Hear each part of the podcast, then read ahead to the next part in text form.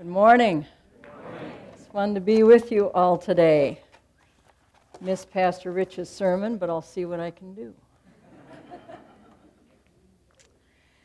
Before, we have before us this morning a, a very interesting set of texts. They're actually predestination texts. But um, had spoken to some people after the first service who want to make very clear what we're reading here in Romans. It doesn't say you were predestined, as if somewhere up in heaven, somewhere, the decision was made higgledy piggledy. It says, those who were called were also predestined, and those he called. Now, how do we hear the call? We hear the call on the lips of our neighbor. We hear the call in the Word of God. So when you're working out in the garage and you're standing in the kitchen working together, you're out at the lumber yard, you're getting ready, you're sharing the word. Here's how God calls from the lips of the neighbor. So as you're listening to this text from the gospel today, and you're listening to how we know we belong in the kingdom of heaven, be thinking about where God calls you to serve. So, the gospel text from Matthew 13, beginning in the 44th chapter, verse. Jesus said, Matthew 13, 44. The kingdom of heaven is like treasure hidden in a field. When a man found it, he hid it again. And then in his joy went out and sold all he had, and he bought that field. Again, the kingdom of heaven is like a merchant looking for fine pearls. When he found one of great value, he went away and sold everything he had, and he bought it. Once again, the kingdom of heaven is like a net that was let down into the lake and caught all kinds of fish. When it was full, the fishermen pulled it up on the shore, and then they sat down and collected the good fish in baskets, but threw away the bad. This is how it will be at the end of the age. The angels will come and separate the wicked from the righteous and throw them into the fiery furnace where there will be weeping and gnashing of teeth. Have you understood all these things? Jesus asked. Yes, they replied. And he said to them, Therefore, every teacher of the law who has been instructed about the kingdom of heaven is like the owner of a house who brings out of his storeroom new treasures as well as old. The word of our Lord. Let's pray. Oh, Heavenly Father, how precious we are to you. Each one of us, how uniquely you know us, that even the hairs of our head are numbered. And so reassure us today, inspire us, fill us with joy to run out and enjoy this field, this pearl that you have given us. Bless us to be a blessing as your grace fills us for the good of your kingdom. We pray in Jesus' name. Amen. Well, this morning, our Lord reaches out to us in a passionate desire to get us off of ourselves. He wants to get us unstuck, to get our eyes off of our navels and off of our need to save ourselves. After all, if we have to do that work, there really wasn't much of a good for Jesus to go through all he went through. Now, our immediate response as good Lutherans is to say, oh, no, no, no. We would never be involved in that kind of thing, thinking we could save ourselves. Oh, no, we know better than that. But we are just as prone to the I'll do it myself because it makes me feel better syndrome as anyone else. I had a fellow come up to me after a funeral once. He was concerned. He had to work at it a little bit because I remember particularly the room was especially full that day. But funerals are a wonderful time to reflect on our personal salvation, you know. And so he got up to me and his face was etched with concern and he said, You know, I don't feel very saved. And there wasn't a lot of time to talk. We were, being, we were surrounded by people. I'd never seen the man before. And I said, Well, you know, it's a good thing that our salvation doesn't depend on our feelings. It depends on the promise of God. And he looked at me for a minute, and a little smile appeared on his face, and he said, Oh, yeah. Oh, yeah. But what actually is the promise of salvation, and how can you be sure you've got it? The kingdom of heaven is like treasure hidden. When a man found it, he hid it again. Just the opposite of sharing the gospel, yeah? And in his joy, he went out and sold all he had, and he bought that field. In other words, the treasure impelled him to get out there and enjoy the field, didn't it? Again, the kingdom of heaven is like a merchant looking for fine pearls. Now, at least this guy was looking, but just because he's looking didn't mean he would find it. I mean, how many bags of pearls did he have to go through? And the pearl could have been on the other side of the city, and somebody else would have gotten it. But he found it. And when he did, when he found this gem of a pearl, what did he do? He sold all he had, and he bought that pearl. This was the one he wanted, huh? Joy.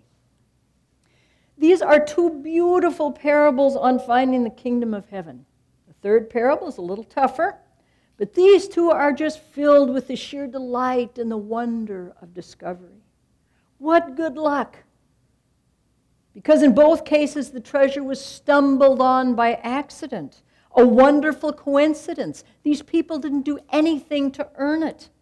What is God's promise in Christ? The kingdom of heaven, like it says in Deuteronomy, is a gift for you. Not because you've done anything special, not because you're better than anybody else, but because God loves you. And so he calls you his own. This is a predestination text.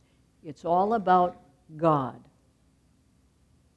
My sister has always treasured her solitude.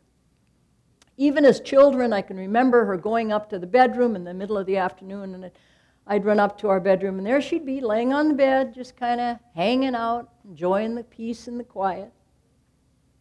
So it wasn't a surprise for me to hear that she'd gone on a road trip.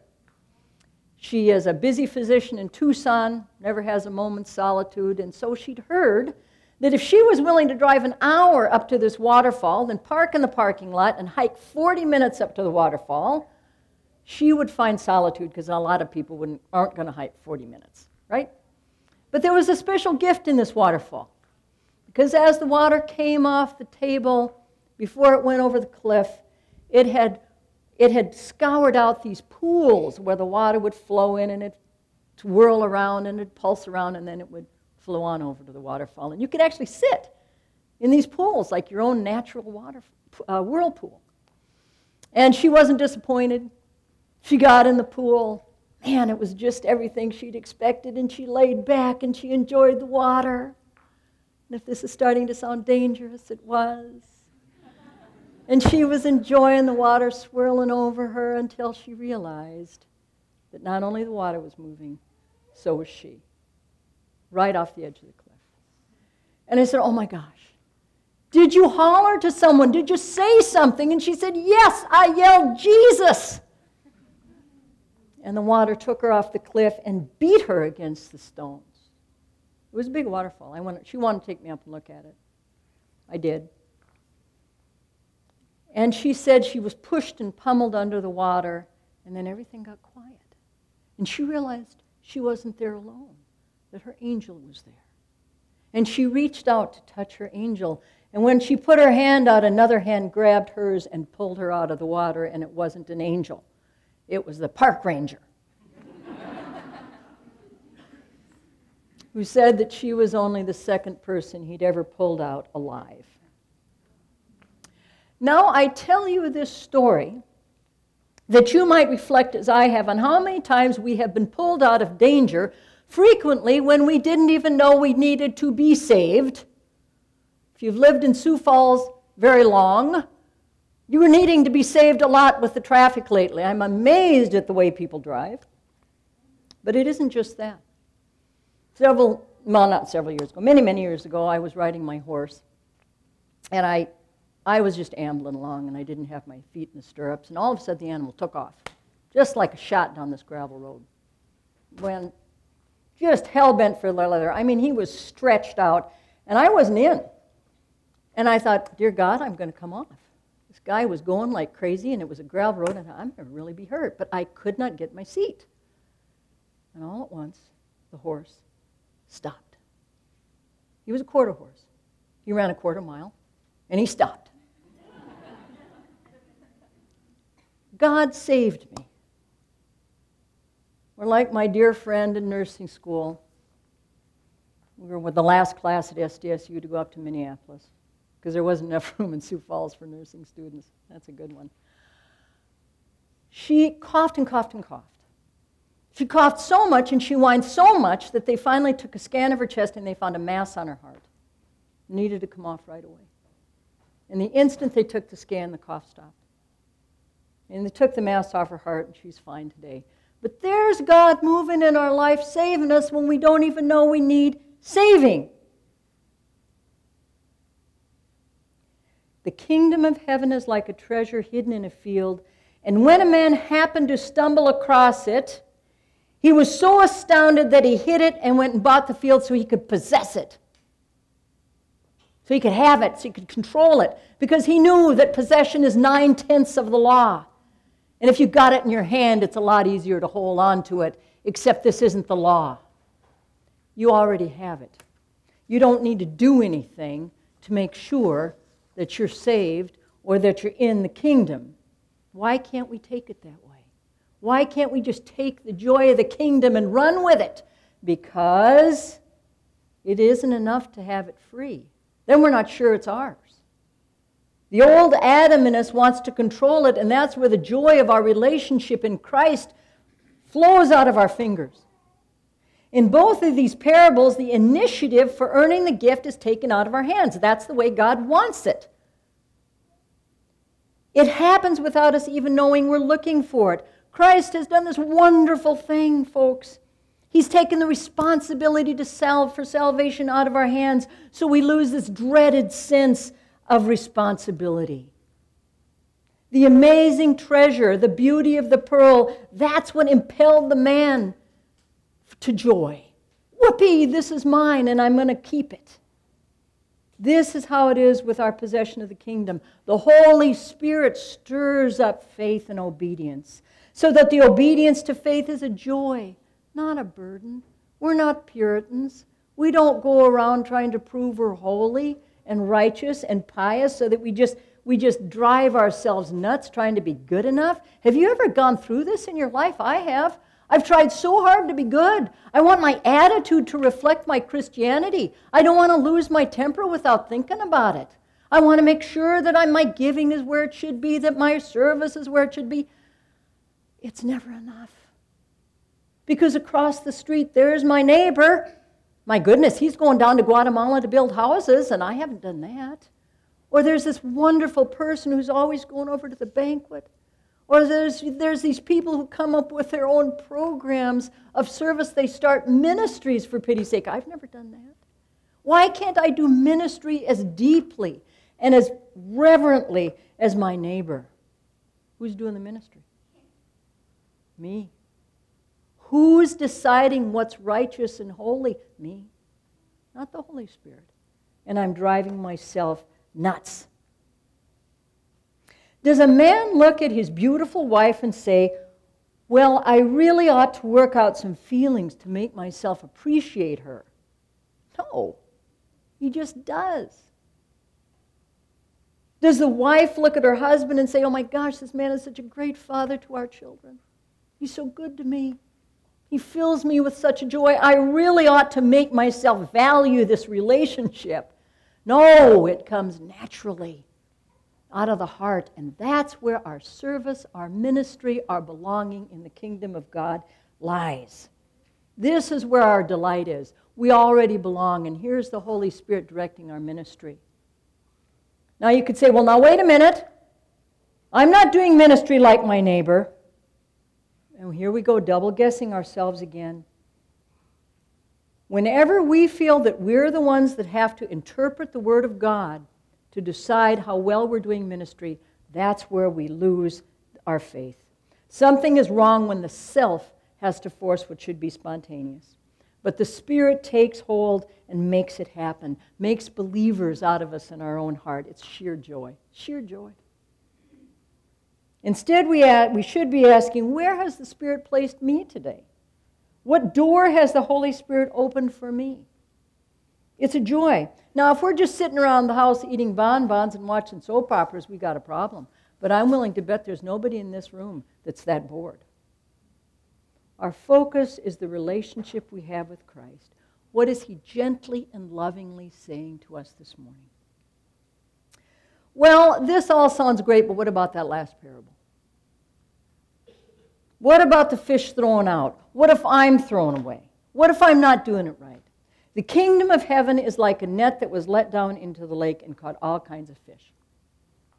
All kinds. We don't get to choose who gets picked up. Have you ever seen the way a fishing trawler lets out a net? It's on a great big spool. And the guy kicks the, the thing off, and the net starts to roll out, and the boat goes forward, and there it is, just filling the ocean. And it just brings up all kinds of fish. Brings up other things, too. Brings up tuna and cod and sharks and suckers and eels and yucky fish and garbage. And then the fishermen sit down and they sort through it. Now, sometimes when God throws out that great big net, we start sorting through the fish. We look at our neighbor and we say, Gosh, that guy is just an idiot, you know. He mows his lawn at 10 o'clock at night. I can't stand that. He must be bad fish. Or he smokes, or he drinks too much. Or we come up with other negatives, bigger ones. They never go to church. They're too conservative, they're too liberal. But when we decide we're going to sort out the good and bad fish that come up in that net, you know what happens? We turn against community. The very place that God has sent us out to proclaim the word. You're the chosen people. You're the ones to, to bring the light when you speak the word of God, when you share the word, when you, when you call out in God's name. You see, the truth is, we don't know when the Holy Spirit will touch our neighbor's heart. So we keep right on praying for them, and we keep right on speaking to the neighbor. Because fortunately, we don't do this, the sorting at all. God does. Or more specifically in this parable, the angels do. This is how it will be at the end of the age. The angels will come and separate the wicked from the righteous and throw them into the fiery furnace where there will be weeping and gnashing of teeth. That's strong words. This is not universalism. God is not declaring that everybody now and forever is good fish or even savable. There is a harvest. Because, friends, God does not deal in human logic. God deals in relationships. He seeks out your heart, He gives you faith, He sends His Holy Spirit to enter in and take hold of your heart and transform you because your name is written in the palm of His hand. Because from the moment water was poured over you at baptism, the holy hound of heaven has been after you, working in you and through you to be his servant. And each one of us joyfully is sent out to do that service. But you know what? Some people don't want it. They really don't. C.S. Lewis once said, Blessed are the pure in heart, for they will see God, because nobody else wants to. They don't want it. If what a person wants is a God who surrenders his power of discretion to human whim and judgment, well, that isn't what it says here. But you, you have stumbled across the treasure. You happen to find the pearl. You have been caught up in the net. What a wonderful thing. Why me? I don't know. You're there. So, what are you going to do with it? Well, you're going to run with the joy of it all. Get out there and serve the neighbor in whatever capacity the Holy Spirit opens up to you, and it won't be the same for anybody sitting here. And above all, don't lose sight of the fisherman, the pearl maker, the treasure barrier. We can and should think twice about the mystery of grace in our own lives and distribute it freely. Forgive, love. There's so much wrong in life, there's so much pain and suffering. Here's where it ends, right here in this room. When we go out and we give Christ away. Because Christ has rescued us from ourselves, we can get our eyes off ourselves. We don't have to worry about our salvation. So we don't bury the treasure. We don't grasp the pearl. There's more than enough forgiveness, and there's more than enough salvation to go around. Thanks be to God. Amen.